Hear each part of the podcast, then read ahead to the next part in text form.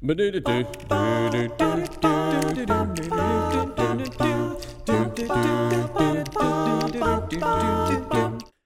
there, this is John with pureandsimplebible.com, and I want to welcome you back to the show. I'm indeed thankful for the opportunity to have you listen to a Bible study conversation, and I want to ask you a question. Can we trust the Bible? This is such a powerful question and an important one to ask, too. Jamie Thompson joins me today to consider this, and together we'll ask and consider this question and other challenging questions about the Bible so that those who are listening, whether you're a believer or a skeptic, can take an honest look at the documents that we have. Let's begin an excellent conversation around that question Can the Bible be trusted? Jamie, thank you for being on the podcast with me. Very grateful for your presence. It's my pleasure. I'm very glad to be here. And we live like a mile apart, so we get to see each other more often than maybe we, we have in the past. Yeah. But I'm thankful for your friendship and thankful for the bond we have in Jesus Christ. Likewise. Um, you know, people don't know unless they're going to hear the coffee slurping, but this may be the latest podcast I've ever recorded in the day. The sun is long gone. It's like 9:30 at night. Well, it's only eight o'clock in Australia, actually, in the morning. In the morning. Yeah. Oh man. Well, then I have my morning cup of Joe with me today. but I'm excited about it to get to talk this late into the evening about a question: Can we trust the Bible? Has there ever been a time in your life when you asked this question, maybe from a skeptical point of view, or at least from a, a point of view of concern that maybe the things you had always been reading, maybe there's something in it that you hadn't considered before? Um, I think yes and no. I, I've never come across this question from a point of crisis, where I've just uh, thought about giving up the faith.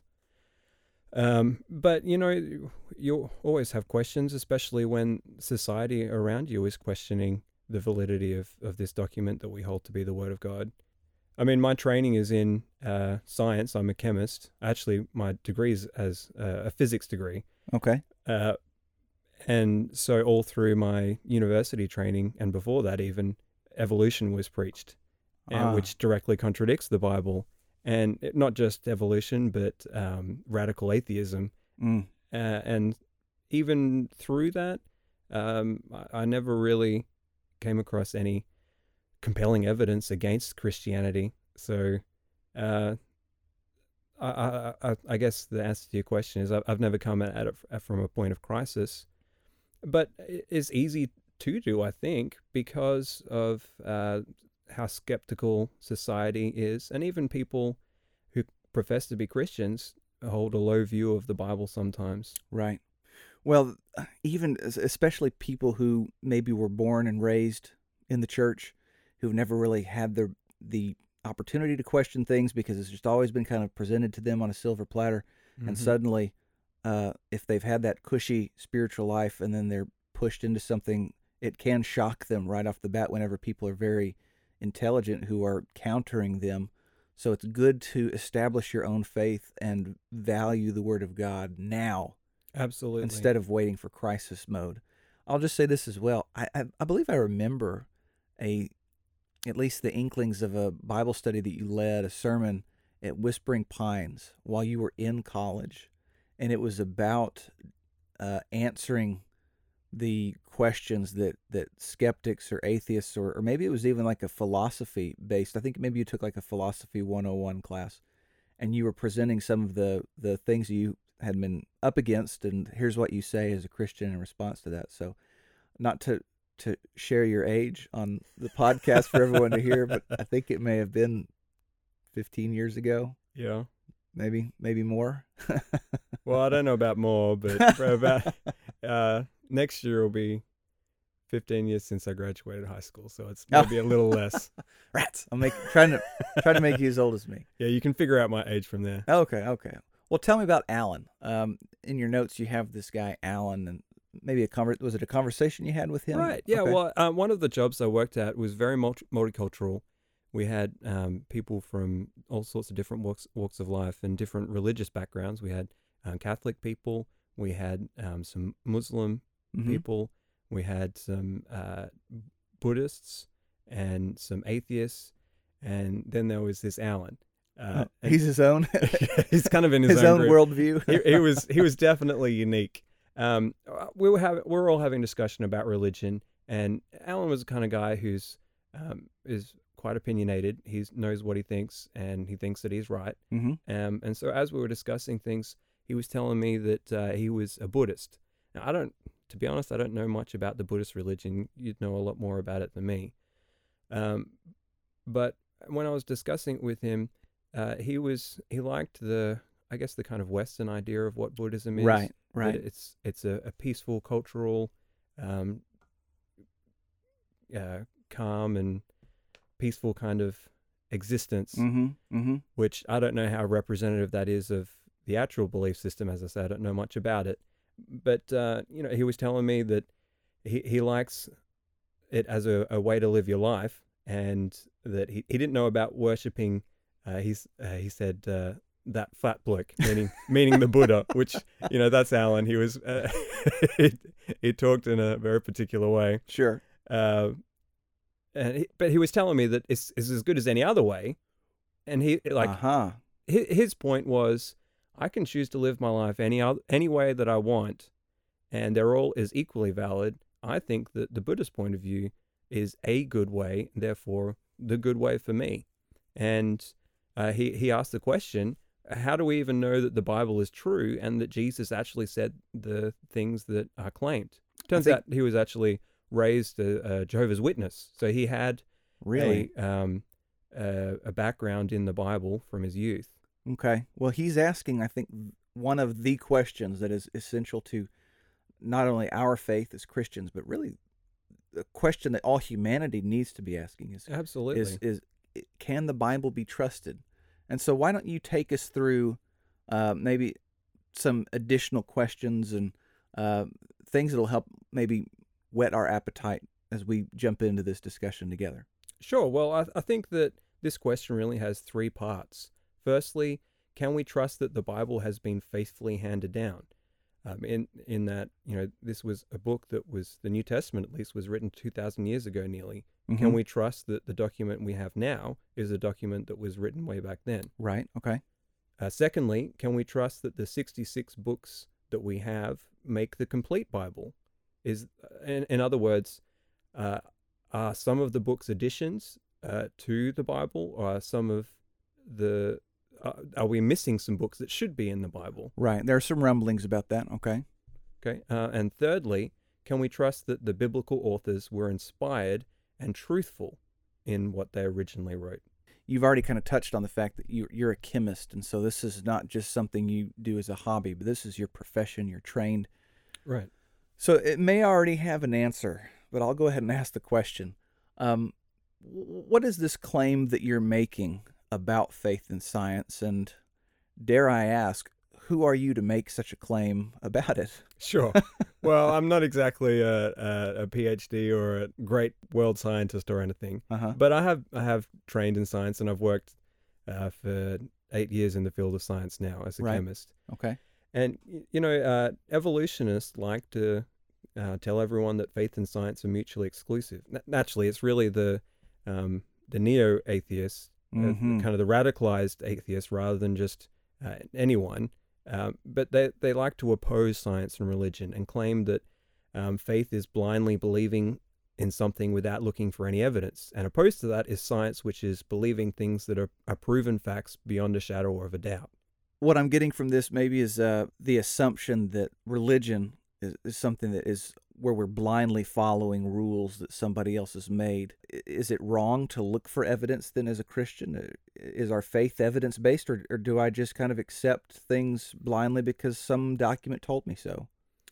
Uh, I think that that's really the crux of the matter. Okay. And I think that um, that people from an atheistic point of view who are trying to convert people to the atheistic point of view, these these neo atheists as they're called, that's the kind of um, uh, situation that they want to bring up. Right. They they want us to think that science and reason are on the one hand, and faith and superstition and religion are on the other, when that's not the case at all. In in fact, in the Christian religion, we're called to have a reasonable faith, a faith that is based upon reason and evidence. Is there any scriptures that support that, or is that just a soundbite for us to use against neo atheists today. well, I've come prepared with three scriptures. Okay, okay. So uh, let's first look at uh, Romans chapter 12, um, verses 1 and 2. Okay. I beseech you, therefore, brethren, by the mercies of God, that you present your bodies a living sacrifice, holy, acceptable to God, which is your reasonable service. Mm-hmm. And that you not be conformed to this world, but be transformed by the renewing of your mind, that you may prove that which is good and acceptable and perfect will of God.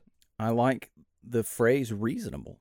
You know, talking about reason. That's right. And, uh, you know, the, the, the Greek word there, not to get too much into a Greek study, um, is logikos. No points for guessing what English word we get from that.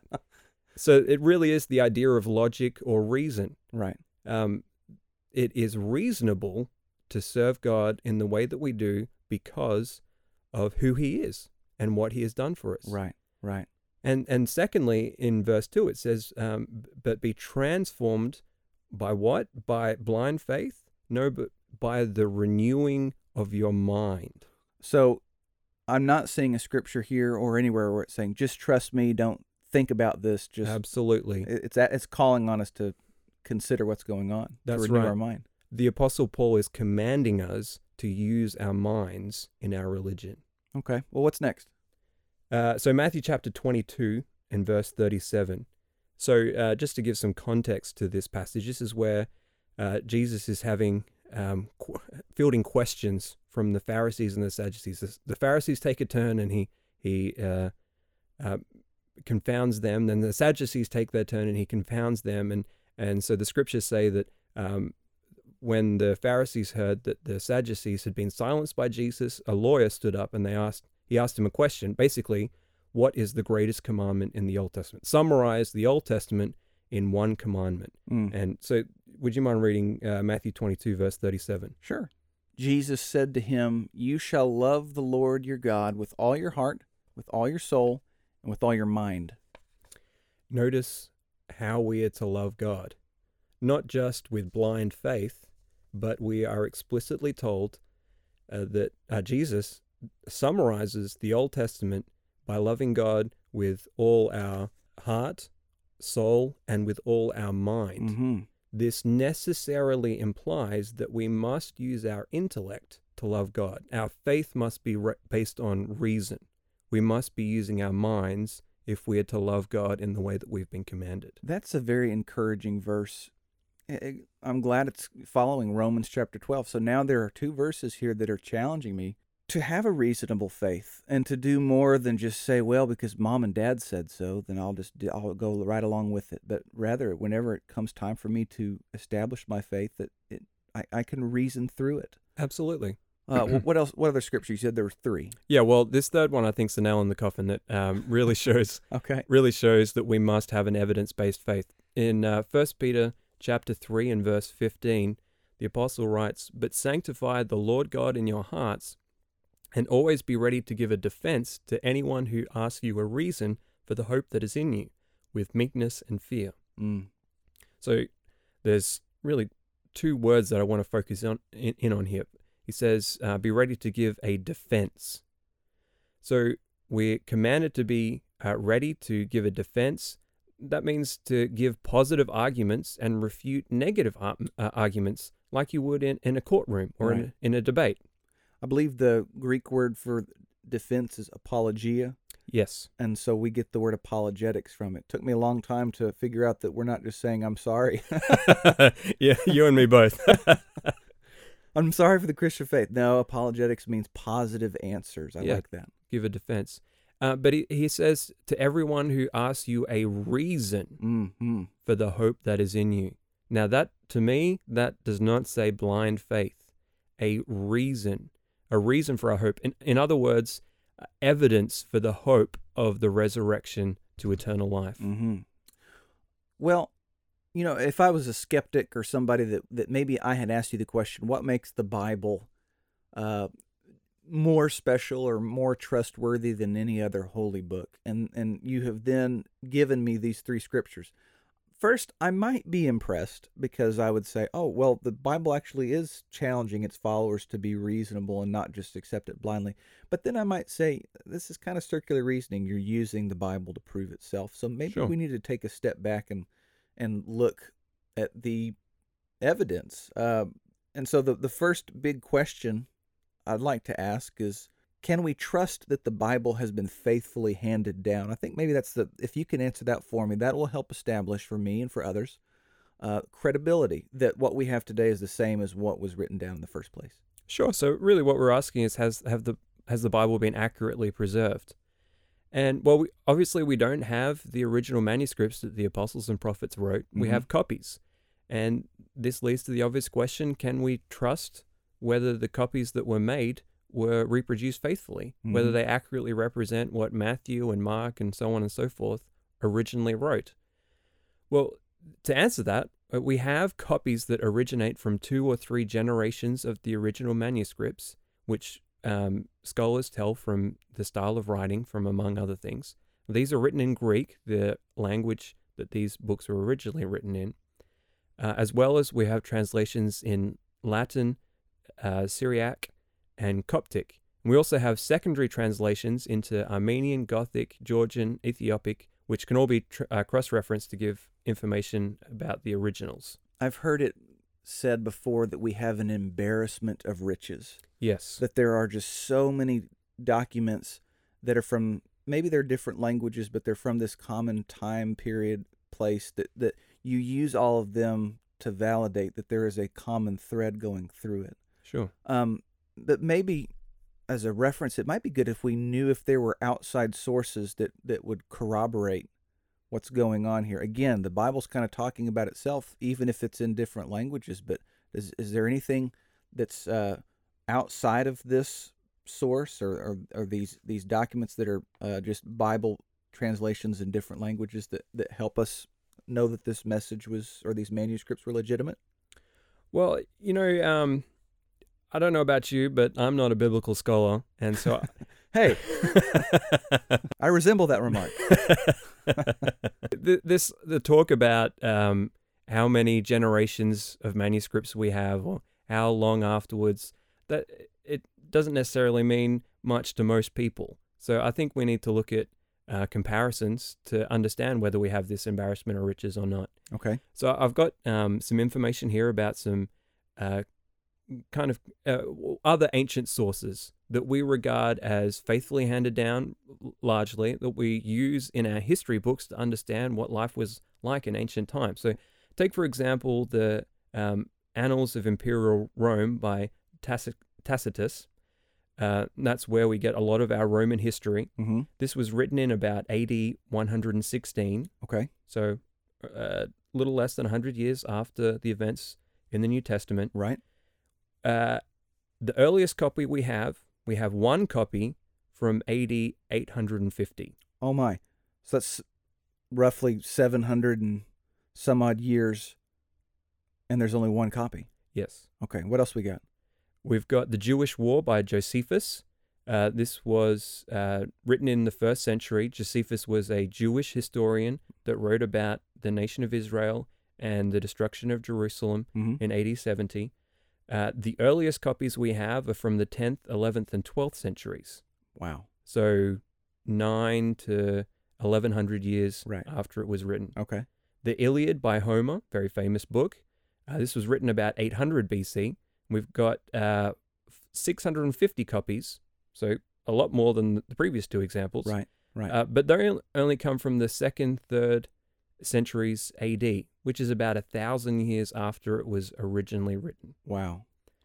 Well, uh, what, what, what about the New Testament? How many documents do we have from there? Well, in comparison, the New Testament, we have more than uh, 5,000 Greek manuscripts, which is the original language, um, and the earliest fragments of John, which is dated about 100 AD. So within the lifetime of the apostles' followers. Yes, Okay. within one generation of people living at that time. I this is a lot of numbers that are swirling around in my head and probably in the heads of those who are listening as well. But I, I would like to throw this out just for comparison as well. It Seems like there's this uh, skepticism of Christianity. Yes, and and that's really the point that I'm trying to get to. I'm not trying to cast aspersions on these other documents because, for the large part, we accept them. Uh, professional scholars accept them. We have this information in our history books, we regard this as as broadly true and representative of the original um, original uh, manuscripts. Um, but the New Testament, in comparison, has, like you say, an embarrassment of riches. Um, the most important earliest manuscripts are the Codex Sinaiticus, uh, which is complete New Testament, and the Codex uh, Vaticanus, which is not quite complete, both of which date to about AD 350. And all in all, we have um, 5,664 Greek manuscripts, over 8,000 Latin Vulgate manuscripts, and 8,000 manuscripts in Ethiopic, Slavic, and Armenian for a grand total of um, over 24,000 manuscripts, which is much, much greater than any other book in history. Mm. It's amazing. Um, tell me about Sir Frederick Kenyon. You, you have a note here about him. Yeah, well, he was a former director of the British Museum, which is a, a w- world renowned um, archaeological museum. I've been there. It's amazing. Yeah, It sure is. um, and he said that in no other case is the interval of time between the composition of the book and the date of the earliest manuscripts so short as that of the New Testament. And he also said the last foundation for any doubt that the scriptures have come down to us substantially as they were written has now been removed. Mm. So this is an authoritative voice Right. this is something that this man does for a living. He looks at um, archaeological manuscripts and he determines their validity. Well, you know, I might listen to this argument of quantity, and it is compelling. I mean, the, the, the amount of documents, nobody could deny, at least just looking objectively at it, that any other document comes close to the New Testament. Obviously, Homer's Iliad, there were 650, but Mm-hmm. 24,000. That's Yeah. amazing. But I might think if I was, you know, to step into the shoes of somebody, I might claim, you know, the New Testament was written down so long ago uh, that maybe, and it was copied so many times that the ones we have today don't match what was written back then. Maybe it's full of errors or mistakes or something. Well, that's that's a, a fair question to ask. Um, and you know there are some disputed verses in the, the New Testament, like Acts eight thirty seven and First John seven. Uh, uh, excuse me, First John five verses seven and eight. Um, and uh, you know there is the contention. Some people say that uh, these were only added in later manuscripts and these can't be trusted. But uh, there are a few verses like this. Um, however, even if we remo- remove every single one of these controversial verses from the New Testament, there is no change to Christian doctrine. Mm. Every single uh, doctrine that is in these verses is somewhere else in the New Testament.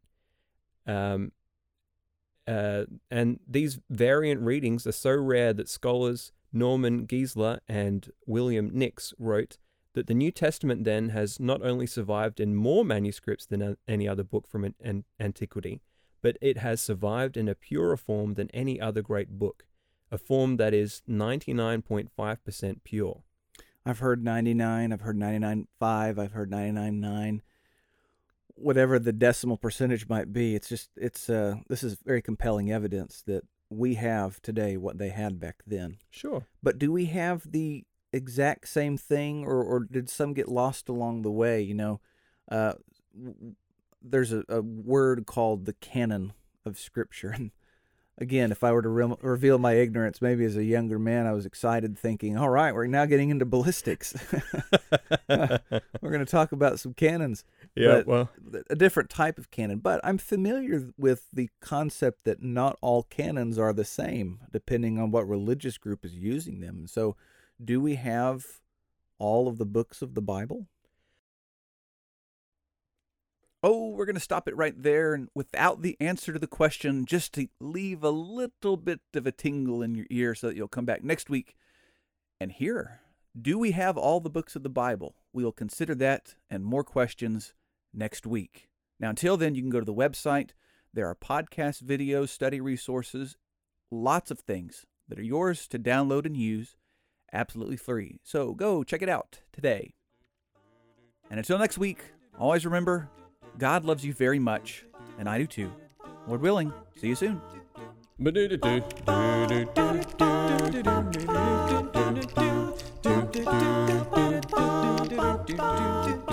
Well, I'm here to tell you a story, a story.